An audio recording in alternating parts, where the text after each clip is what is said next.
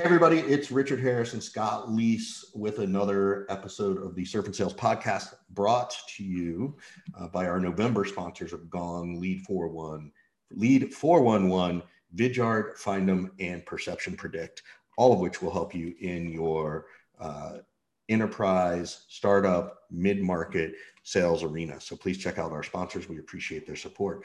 And we are joined today by someone where it's really early in the morning. Um, and his name is Hugo Robinson. Hugo is a sales leader over at WePloy, um, and we'll have him jump into to what that is to give us some context. But uh, thanks for joining us, Hugo, and, and tell us, what is WePloy? What pain do you solve? Pleasure to be here, guys. Thanks for having me. Um, so WePloy is a, it's a digital marketplace of uh, customer service staff, and enterprise use the platform to engage the workers on demand to scale up and, and meet the market Uh, the market changes required. So uh, it's kind of, you need to think about it like an Uber for jobs type of platform. Um, where we're live in Australia and New Zealand, so in the A PAC region.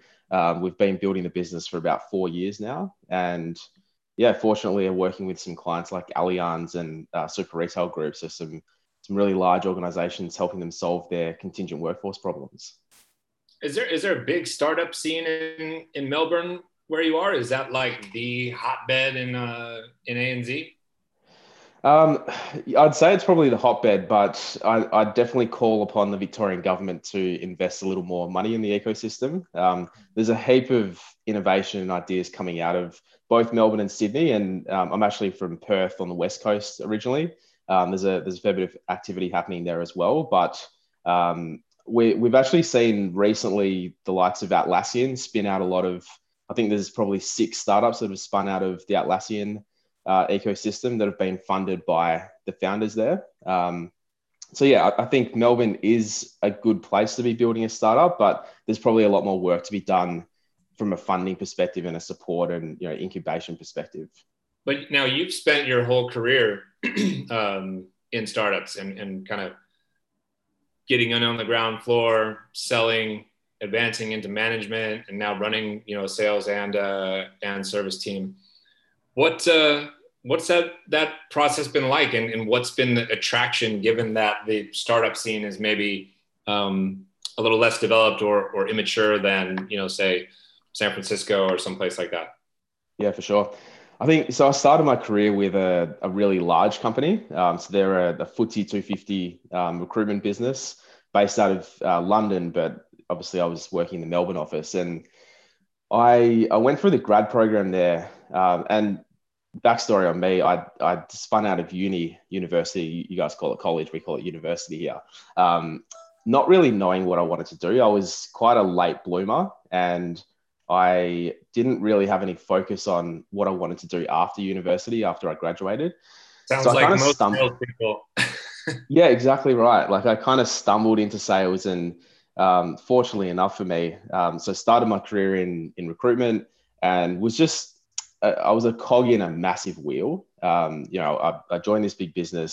They've been around for years. They've they've got their systems, their processes, um, their formula, I think, is a big one. Uh, so I came into this, and um, just, I was really hungry to succeed from the word go.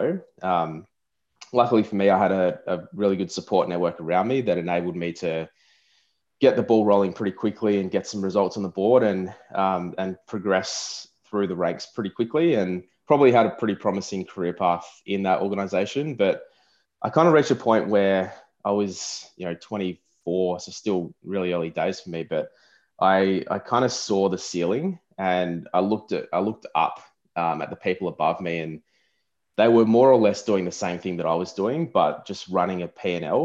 And for me, I wanted to be building something, and, and not just being a, a cog in a big system. So um, at the time, our, our co-founder, Tony, um, he, he and I worked together at Page, and we were both trying to build startup businesses on the side. Um, but he started WePloy with with a goal to kind of automate recruitment. And the the vision just, it resonated with me. And I obviously wanted to be building something and have a part to play in that. So joined as employee number two, and had no idea what I was doing, like what I was stepping into. Um, on reflection, I was I don't know how I succeeded in the early days, but I was very green and had no idea about building or um, even sales to a certain extent. Well, how so, did well, how did you how did you learn? I mean, did you just learn by doing, or or did you start seeking out resources and yeah, and, and, I think, and relationships to kind of act as a guardrail for you? Like I'm, I'm naturally a really curious person, um, but in the early days, it was very much by doing. I, I probably didn't seek out as much as I do now, um, but then quickly realized that I'm not going to progress into, and, unless I immerse myself in knowledge and and and immerse myself with other people who are doing, you know, successfully in this space. Um, and so probably I, I probably hit a point, I'd say the start of last year, where the penny kind of dropped and I realized that there's so much more, so much more that I can be doing. Um, and that's, that's when I started to seek out the knowledge and guidance of others. So what are the things you did though, like specifically, so you recognize you were lacking here. Yep. So this is what I did. One, two, three. What are some things that you would give to people as, as best advice? Um, so the first thing I did was reflect. Um, so look back at what I'm doing and some areas that I know that I can that can improve. And, and at the time I had a manager who kind of helped me a little bit understand those things. Um, so the first thing was reflect. The second thing I'd say was seeking out resources. So I read a lot of books. Um, I, I read uh, Predictable Revenue. That was one of the one of the really good ones that helped me a lot. Um, and then I'd say I also just networked with people that had been there and done it for a while. Um, so met some good people, uh, asked them how they've done it, asked them how they've navigated the challenges that they have. And, and that kind of helped me a lot. Did you, what other kinds of people did you reach out to outside of your own organization, right? Like who did you, you know, what kind of folks did, do you, did you have, and need, now do you officially have like a mentor or mentors? Like, what are you doing now? Um, I, I wouldn't say I have an official mentor, but I, I've spent a lot of time reaching out to sales leaders, people who had built businesses like Slack um, in the past, and and also people that consult in sales. Um, so Richard, you, you probably would have been a good one had you been local, but um, a guy called Graham Hawkins from Sales Tribe has been uh, a good, you know, quasi mentor, but just helped me understand a lot of things. Um, and then also people that have built businesses. So it's not just, you know, I have a belief that everyone is a salesperson, and if you're building a business, then sales is one of those those critical ingredients to building the right recipe. Um, and so, people that have successfully scaled a business um, in the consulting arena or in the product arena, doesn't matter. Um, there's some fundamental building blocks that that they have to pass on. That's awesome. What um what are the things that you learned from these people? Like, what are the things that you went, oh wow. Like I, Scott and I have these conversations where we, we talk about something and we're like, wow, people still don't know that. And then we have to realize like, that's just the vision because we've been through it so much more. Um, but what are the things that you've been learning through this entire, through your learning experience? Yeah, there's been a lot. I'd say probably the biggest awakening moment for me was realizing that there's, there's kind of this incongru- incongruency between what you know and what you think, and then what buyers know and, and what they think. So what I mean by that is in the early days, we we were just infatuated with the vision of our product. And we thought that we had this amazing on-demand staffing platform that was just going to solve all of these critical workforce challenges. And we, I wouldn't say we, we approached it arrogantly, but we probably had the belief that people should understand this a lot easier than they do. But the reality is that people have so many issues in their day-to-day lives that the last thing they're thinking about is your product or service. And unless you can position it right, understand the buyer, understand their challenges, you're just not going to have a solution, even if it's the prettiest thing that that works. Um, and so for me, like when I took over as sales leader about a year ago, I what I realized was that we we didn't we hadn't done the work to understand our customer profile, and we didn't know what their challenges were. We didn't know why they bought or what they bought. And we were, we were kind of pushing a product that didn't match the need. Um, and so doing the work with the team to just crystallize everything down to something really simple um, and easy to understand, but also hitting a, a pain point for the buyer just changed everything. So um, hopefully that makes some sense to you. Oh, for, for sure. Absolutely. For sure. Yeah. Yeah, yeah. How, how are you, are you selling globally or just in, in A PAC? Just in A PAC. Um, so we've just gone live with a client in New Zealand, but it's predominantly been Melbourne and Sydney the last couple of years. And we've also just piloted Brisbane. So you guys probably don't know these areas, by the way, but uh, yeah, just the states across Australia. And then, yeah, recently into New Zealand. Gotcha. Now I was, I was wondering, because I know a number of people who sell into, into A PAC, and I'm curious what you think the, the differences are there between selling into A PAC versus selling into um, Europe or, or the Americas and different places like that. Yeah, uh, personally, I wouldn't understand because I haven't done it, but from what I've heard, um, Australian buyers are incredibly risk averse and not, not willing to give things a go. I've heard that you American folks love to give things a go and love to experiment and just move a lot quicker than we yeah. do here. All the I think all you're on mute, our, Richard. all of our all of our listeners in America right now are like, wait, what? Buyers move. Uh, what would ever Buyers give you that idea? Whatever would give you that idea, Hugo? That's that's pretty spot on, my man. That's pretty spot on. Yeah. I I, I did a uh, a session, oh, I don't know, a few months ago with uh, a couple hundred sellers from New Zealand and Australia, and and one of the things that I was getting asked about a lot was just like modern kind of selling tactics that we use in America. And, and the folks that were on this particular meeting and call felt like they were behind the times a little bit and weren't utilizing some of these methodologies and strategies. Um, do you find that, that to be the case? And, and if so, you know, what do you think's behind that? Is, does that speak to kind of everybody being a little bit more risk averse, maybe to try something new? It's a really good question.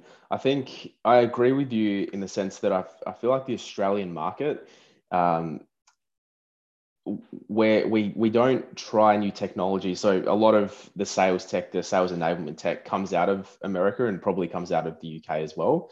Um, so we're probably quite late to adopt these things, but I, I have the belief that the tech is not, the tech is the enabler. The process is what is is what really matters. Um, and I feel like there's a lot of U S vendors that come in and make a home in Australia that do the process really well. They're quite structured and quite reg- regimented. They know what works. They've got the formula. Um, whereas Australian companies that are building, there's probably not that knowledge. And, and that's where the investment that I made in just listening to podcasts like yours, connecting with people from overseas, um, that was when I started, that's when the penny started to drop and I started to, you know, become aware of how the sales process really needs to happen. And yeah, I, I would agree that in, in Australia, um, unless you're coming from an overseas vendor, you're probably not getting that, um, that process drilled into you from an early stage. It's very much just, you know, fire a lot of bullets at a wall and hope, hope one sticks, um, for lack of a better term. That's awesome. We want to we want to pivot. Um, the first thing we want to do is figure out how to get WePloy to sponsor our surf and sales visit to Australia. So we want to make sure we cover that. surf and, surf surf and sales uh, Australia version. Yeah. Um, yeah, you could be the honorary guest. Um, but on a, on a more serious note, before we started, you know, you said you had questions for us, and we usually sort of wait till the end to let to to have someone ask us a question. But it seems like you had a couple, so we wanted to sort of give you the mic to ask some questions that would be supportive to the folks who are listening to this, uh, particularly in your in your market. Certainly our listeners, but hopefully answer some questions for for your folks. Um, yeah, it's an interesting one. Um, I, I probably I didn't come prepared with too many questions, but I think naturally the, the reason that we're obviously connected today is I reached out to um, Scott a couple of months ago because as I've as I've touched on. The, a, a big part of me, or a big part of my success has been um, being able to learn from people, and and I think in this in startups in particular, there's so many questions you have that don't necessarily have easy to find answers. And there was a few times there was guests on on the podcast, and you know, amazing guests that have done incredible things, but there was a few questions that were asked that my ears pricked up, and I'm like, oh, that's that's what I've been trying to figure out, and the answers weren't quite what I was hoping for. Um, so I think there's a lot to be said about, you know, how we ask questions and and also how we go about answering questions and, and the active listening part of things. But um, kind of getting a bit derailed here. But I guess, Scott, um, for you, you know, working with so many early stage um, sales leaders and, and companies, and you're, I'd say you're a builder as well, right? Like yeah. what, what do you think are the most important things to, uh, to bed down in your early sales strategy, I guess? Well, number, I mean, number one, creating an actual sales strategy. I mean, you you'd be surprised to learn and hear how many people don't have one. I, I had a conversation a couple hours ago with a, with a guy who um, works for a fairly large company doing millions and millions of dollars in revenue, but uses an old, antiquated kind of um, tribal knowledge process. And so that's been massively disrupted from COVID and their inability to travel. And so they've struggled to adjust. And, you know, to Richard's point earlier about sometimes like the things that seem normal and natural to us, other people don't know. I mean, one of his big takeaways from my conversation with him was like, I got to get this stuff out of my head and onto paper.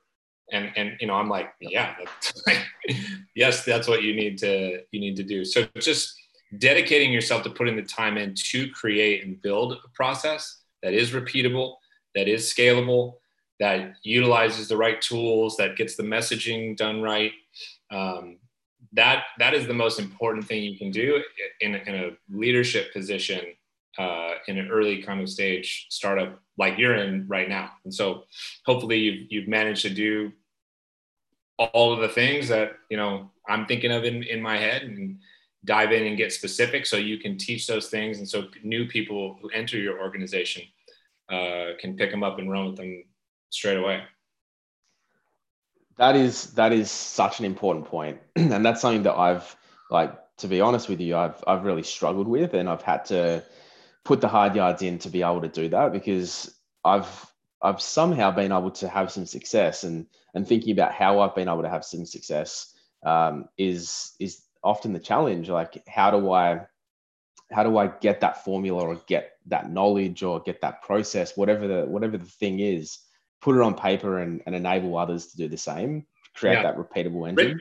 Richard, why don't you speak to that? Because um, I mean, look, a broken clock is right twice a day, right? So of course you're going to be able to just randomly go about and close deals here and there and get some success. But like, like Hugo was saying, he's kind of struggling to sort out, well, what did I do that, that worked? And how do I define this? You got to take yourself off mute before you go. That was Scott's early Hanukkah present, because I tend to do that. It's been a while since I've done that. So, um, The, you know, the first thing that I do, if you're asking tactically how to do it, is I just tell people to throw up on paper. I think so often we try to get stuff out of our head in an organized format, when in fact it doesn't need to be organized. Just start writing, just start going, oh, I need to have this conversation about the competition, or I need to have this conversation, whatever comes out. And then once it's on paper, it becomes much more easy for you to digest. You can see the whole vision, right? Um, And it, it's interesting to see that piece come out. That's that's one of the first things I do. I think the other thing to do is to ask someone else, right? I'm I'm pretty notorious to come to Scott for, okay, Scott, I'm missing something here. What what am I missing? Because I think sometimes we can't see, you know, our own forest for the trees, right? We're so knee deep in it, we can't work our way out. And Scott can pull me out, um, and, and vice versa. It happens a little bit more. I mean, a little bit more with me to Scott than Scott to me, but.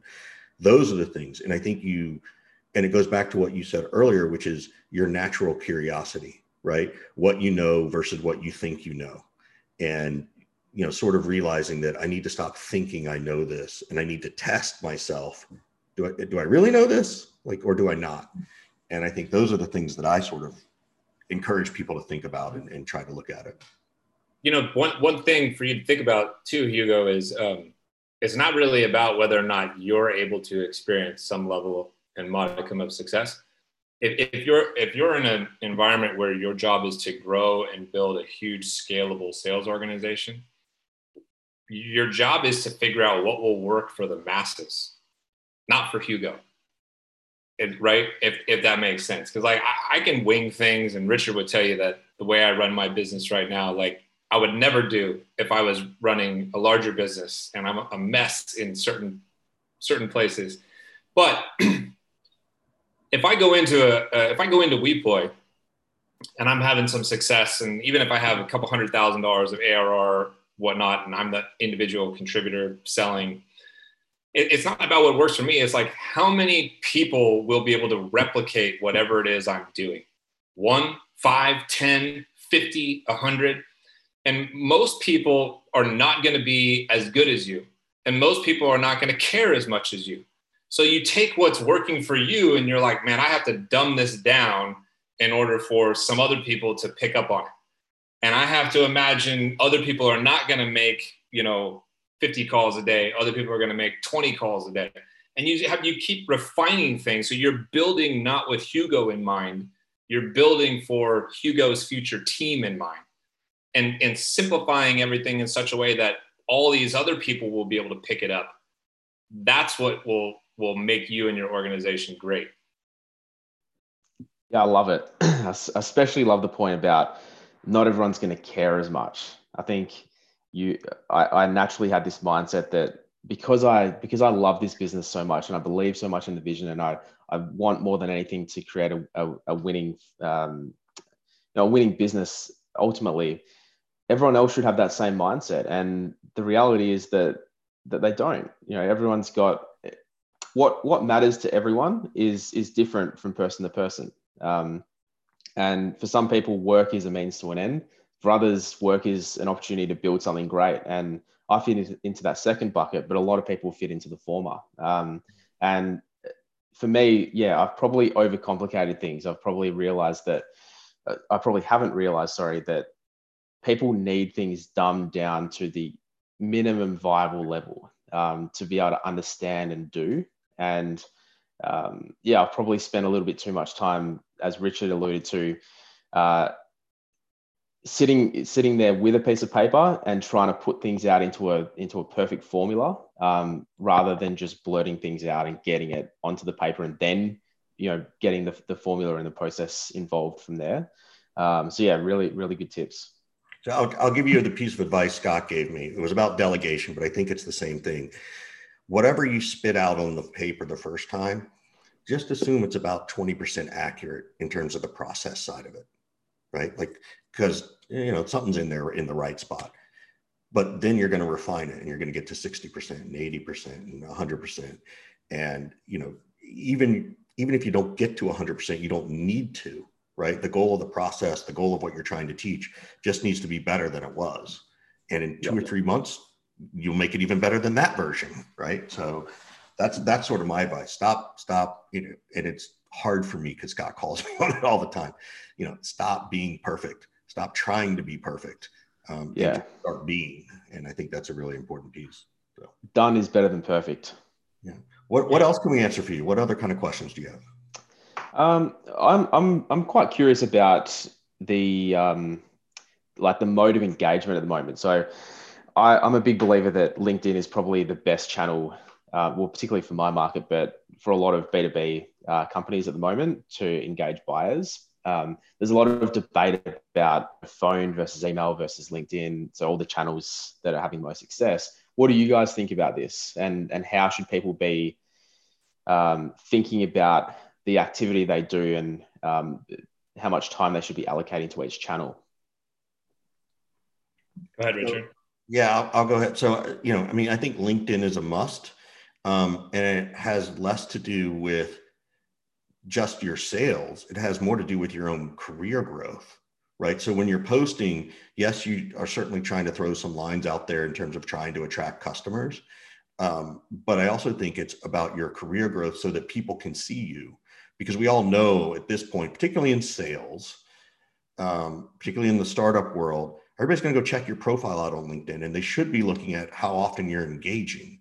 And that's a really important piece. So LinkedIn is, is definitely a huge piece of it.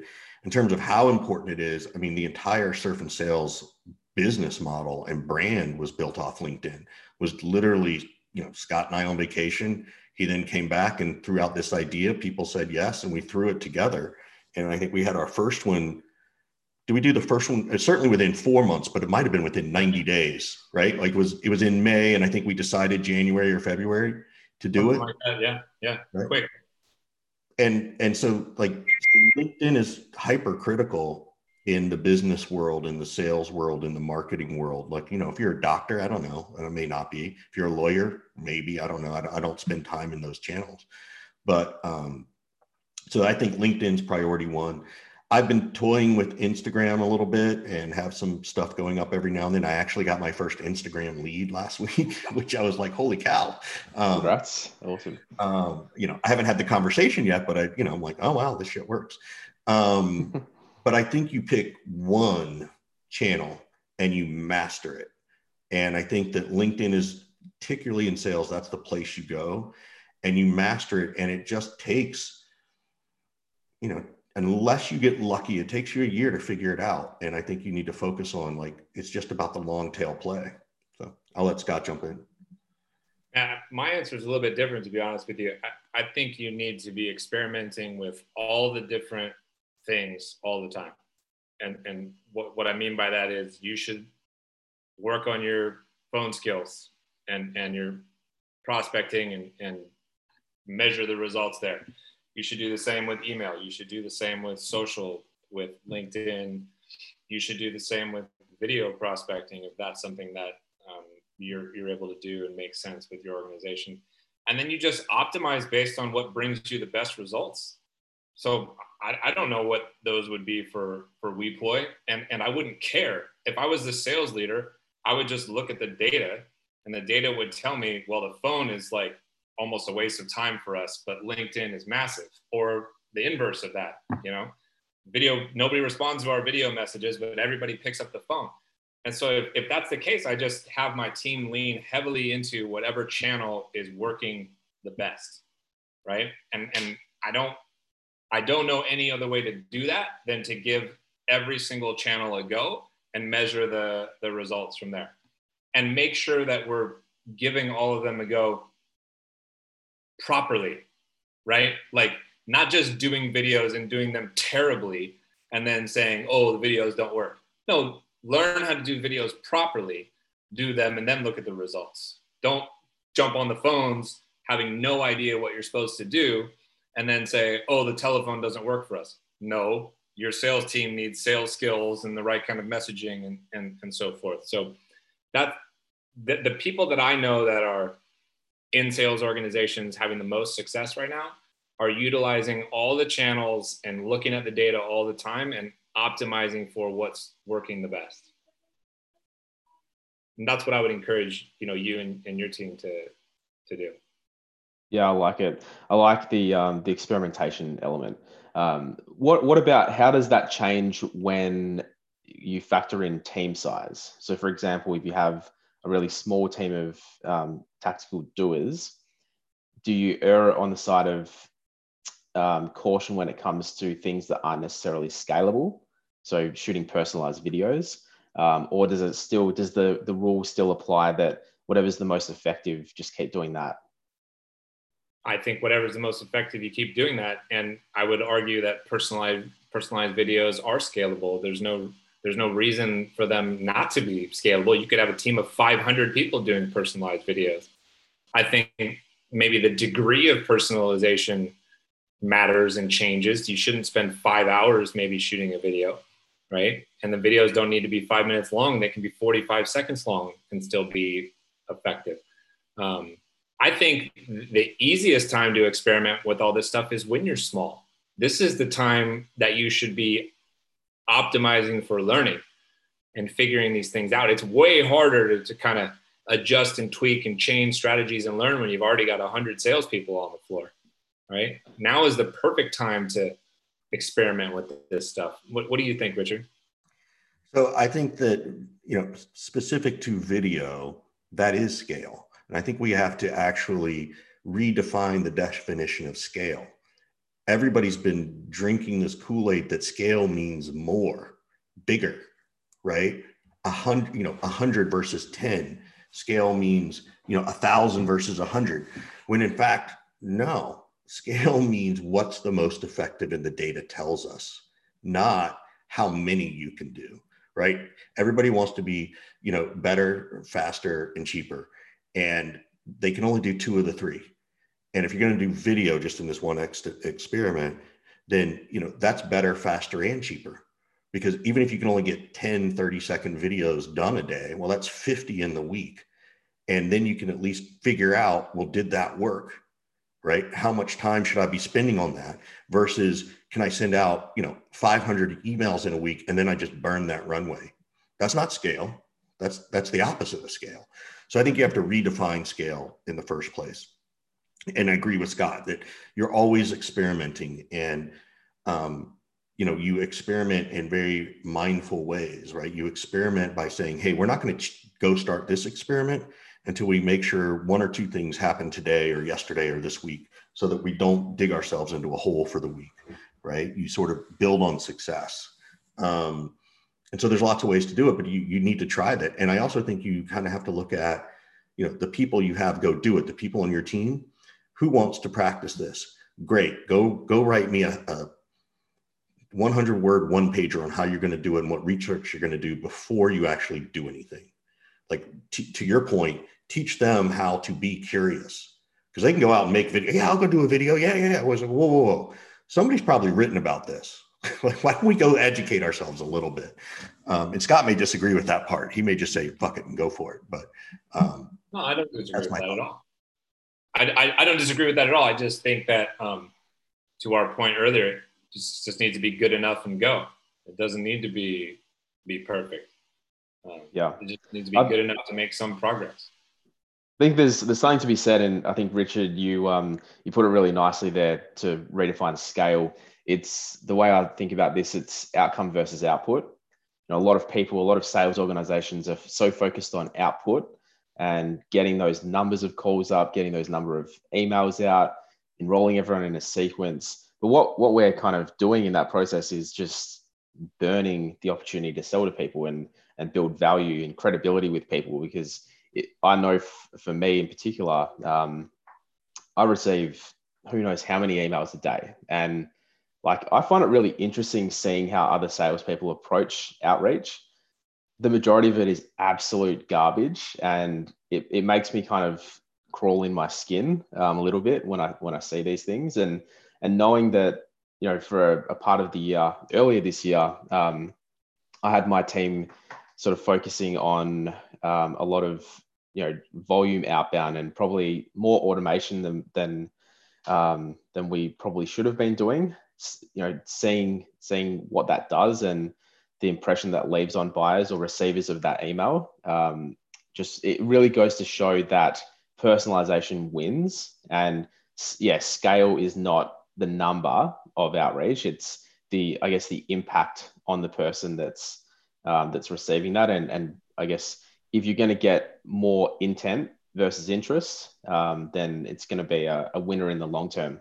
Yeah, I think scale is about, I mean, I was just sort of typing this, is that scale is, to me, is like, it's the definition of input to outcomes, right? Not input to output, right? Correct, yeah. And I think for me, that's sort of a nuance, but that's how I see it.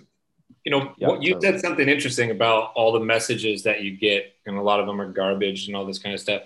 Um, I get God knows how many as well, and and and did when I was uh, working for for a company. But I just earlier today, I took two emails that um, one of my clients had had received, and used it as an opportunity to dissect these emails with my client to show them what was good, what was bad, what might work, and how we could incorporate it into our own messaging as we build out our outreach strategy, right? So you can take those messages that you're receiving, do a quick little, you know, get out your red pen, right? Send them to your team and be like, hey team, this is why this particular message sucked. Like, look, look what they did here. Look what's wrong here. Here's a different message. Look at this one. This one has a nice subject line. It's actually interesting. Here's what's good about this one. And you and use everybody's mistakes and the things they're doing right, and use all the things coming to your inbox uh, you know, as a force for good, like as a training mechanism for you. And you can repurpose some of those things. Some, some of them are not all that bad. And you can take, you know, an idea here, a fraction of this one here, and boom, there's your next, you know, email that you're gonna you're gonna send and, and test out. So they're actually creating things for you if you want. Um, so th- there's something there's something to be said for looking into that, I guess, is what I'm getting at, Hugo. Totally. Yeah, yeah. It's it's a really good exercise. And in the early days, especially, Tony, who's our, our co-founder, um, he and I used to bounce those emails back um, back and forth between each other, and just, you know, like, what do you like about this? What what's missing from this? That type of stuff. So yeah, really good tip. So, so let me ask you this, right? So you get these answers. I think this happens to everybody. You get this advice from people, whether it's, you know, direct one-on-one through your research, or, hey, we sort of turn the mic over to you. What are you going to walk out of here with and do? Like, how are you going to take this information and sort of think about it, implement it, or or is it that, ah, they didn't tell me anything I didn't already know, it just sort of confirms my beliefs, which is okay. Like, it's, that just tells you you're, you've got that covered, now you can go find other problems to, to work on. But what are you going to do walking out of this? And in general, what do you do when you learn new ideas to make sure you're being, how do you hold yourself accountable? That's the question. It took me six questions to get there, but that's the question. It's a good question. Um, so the reality of this situation for us at the moment is we, unfortunately, due to COVID, had to downsize dramatically. So we had a team of, uh, of five at the time, and we had two offers out for new account execs, um, which we had to rescind at the start of COVID. So there's a team of just two, so myself and one one other at the moment. Um, but even with a team of two, there's there's a lot of areas for opportunity um, that we can be that we're not necessarily taking advantage of. Um, there's a lot of uh, opportunity to advance the way that we sell, and we're kind of we're both just so deep in the weeds at the moment that we're not really taking the time to to look at improvement. So I think this conversation's really sparked, um, like re-sparked my desire to get back to process improvement and to analyzing what we're doing and, and really trying to seek out those better results. Um, but from a, the, the question you actually, because I'm, I'm just conscious I didn't really answer your question there, what I do to, to hold myself accountable. Um, I use uh, a tool called Asana, which I find is a pretty effective way to essentially project manage my work life. Um, I, I do personal stuff on there as well, but um, I set myself tasks and due dates and, and rank them in order of priority. And this isn't going to work for everyone, but I I make a conscious effort to get to the things that are most important and most pressing. Um, and and I guess that's the way that I hold myself accountable. So it's through a, through a tool. That's really good. I, I am curious, how do you determine what's urgent or important, or both? Yeah, I mean, it's really what's going to have the most impact. Um, or impact, impact, impact emotionally, on morale, economic impact, as Richard likes to, to use, right? And is it near-term impact versus long-term impact? Because one of the things that sales leaders get sucked into the trap of is focusing only on what's going to bring them dollars today.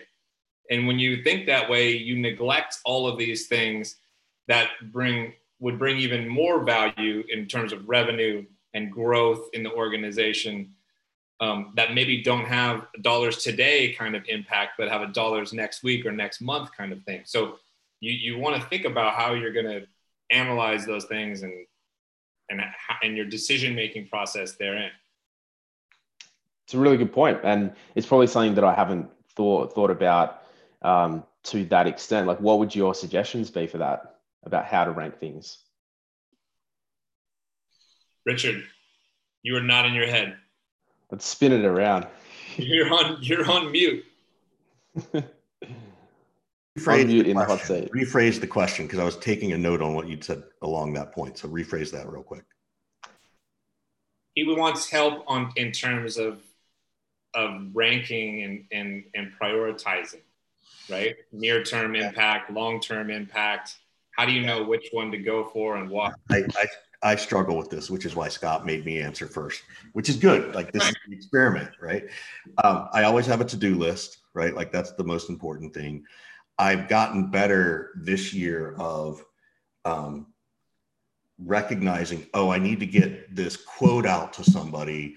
I don't need to do that right now. I can do that while I'm like hanging out at night watching T V, or I can, you know, it's, you know, unless it's a huge one and I've committed to a certain deadline. So um, those kinds of things I can pause um, so that then I can focus on something else that might be more of a long-term strategy.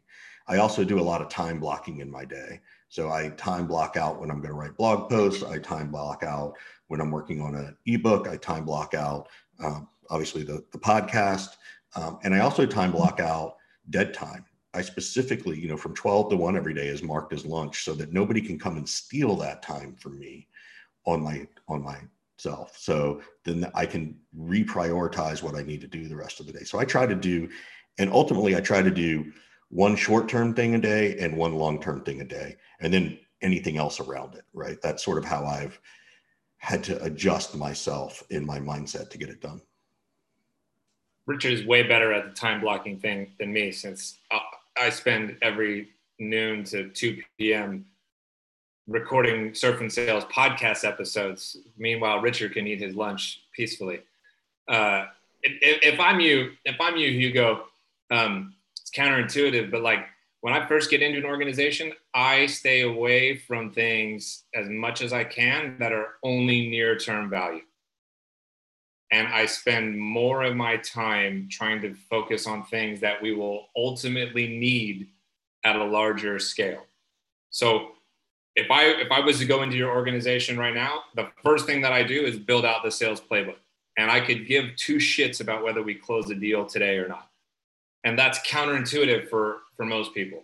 I care only about setting things up in such a way that will yield us the most revenue and team growth down the road, not what's going to make an impact today. Um, and in doing so, you decrease the amount of like selling debt and technical debt that you accrue, because the longer you put that off, the more complicated it is and the harder it is to step off the the hamster wheel, if you will, of needing to close X number of sales today, right? So it's about managing the expectations a little bit above you and, and getting some breathing room so, so you have the time to invest on setting things up right and at scale as you, uh, as you grow. I talk about it all the time of like, everybody wants to be better, faster, and cheaper, and they can only do two of the three, right? And if you're going to be better, faster, and cheaper, then you have to focus on more long-term priorities, because cheaper often means it takes six months, right? Um, you know, you could go hire two hundred people to be your sales org and think that you're scaling. Well, it's like, wait a minute, why don't I hire ten, put some tech in and see if they could get to the equivalent of one hundred, right? And look at what that does for me long-term. And you know, in two months, I need to go hire ten or twenty or thirty more to get to that two hundred. So be it. You know, I still save us a ton of just dead salary money, you know? So, yeah, I think there's, there's one other thing that I'd add. I think thinking about this a lot in, in my situation, um, I think you always like, I also need to think more about what are the things that I can add the most value to? What are the things that, where is my time going to have the most impact? So for example, if there's tasks, if there's tasks competing for my time and my strength is, um, is way more suited to one of the tasks versus the other, um, then there's something to be said about spending the time on the thing that's going to have the most benefit from, you know, you sinking your time into that, even if it's not the most pressing priority. Do, do you agree or disagree with that? I don't know if I agree I've worded that very well, but I agree. I agree to an extent. This is one of the, this is something that I think that I've become pretty good at. Like I'm really good, I think, at delegating stuff off. Things that I don't like doing or I'm not very good at or don't know how and don't want to spend the time learning to do. And I dive deep into the tasks and activities for me that I am good at and that I can do really fast and really effectively. So I, I think what happens is it, it gives off some sense of illusion almost that I'm more productive maybe than than some folks might be. I'm getting done all of these things in the foreground that I'm working on. And in the background, all these other things are being worked on. Whereas if I was just slogging away myself, trying to figure out all this stuff that I suck at and don't enjoy, it's just going to slow me down. I lose momentum. I get frustrated. These other tasks don't get done. So I, I just kind of like to siphon stuff off, even if it comes back to me at like sixty, seventy percent quality. That's good enough for me in order to like fill in the rest of the gaps, right? So if, if I was, if Richard and I were going to write a blog post or something, right? I'll say, Richard, why don't you get it started? And he does this, by the way. Richard, why don't you get it started, right? And it, and I know it's going to come back to me like, you know, eighty percent or something like that in terms of how how I would want it. And I, but it's hard for me to get started with that stuff. I don't like getting started with that kind of, of uh, article, like deadline lingering over me. But once I have some draft in my hands, I can move very quickly and the thoughts just, just come. And so that's an example of me just like managing my time and on some level, like understanding the resources that are available to me, right? And I, Richard, you can add, add to that. Yeah. Uh, So I will, but I'm going to do, you know, what you're supposed to do, right? I'm going to have my Ryan Seacrest moment and thank our sponsors of Gong dot io, Lead four one one, Vidyard, Findem, and Perception Predict, as we appreciate their support in the month of November.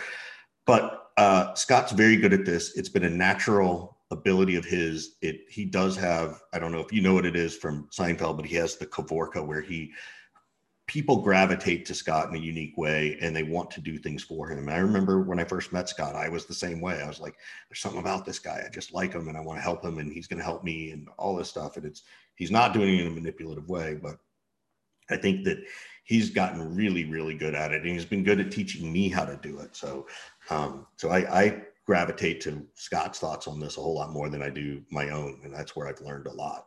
So, and then I did come in and be more on the structure side of things on on that side, and I think that's where, you know, we balance each other out. And I'm like, dude, you got to do this by a certain time. So yin and yang, it's a good partnership. Yeah, yeah. So you got you got to seek out resources around you in relationships or colleagues that can complement you in this particular way. And as you go about building and growing your organization and hiring, some of your hiring decisions should be thought of in terms of, oh, this person compliments me in a great way. They're really strong at something I suck at. And that that will help you be stronger as you grow. I like it a lot. Well, this is uh, that time where we got to sort of wrap it up. But um, this has been fun, Hugo. We appreciate it because it's, you know, you got to turn it around on us a little bit and, and ask us for some things. That's a different, this is a different kind of podcast episode. Yeah, definitely, definitely, which really appreciate. So um, by all means, Hugo, let us know when um, we can come down to Australia. What's the best time to come for surfing? And uh, although Scott probably already knows, um, and help us find the right spot. We should do a we should do a retreat in Southwest Australia. I don't know if you if you two have heard of Margaret River, but world class breaks, great wineries. Um, there's a, a chocolate factory as well. I think that would be an awesome spot for a um, for a cheeky little gallivant. I'm I'm I'm sold already. I'm in. I'm in. I'm checking my frequent flyer miles right now. Thanks, Thank Hugo. You. Really appreciate Thanks, it. Thanks, guys. See ya. See ya.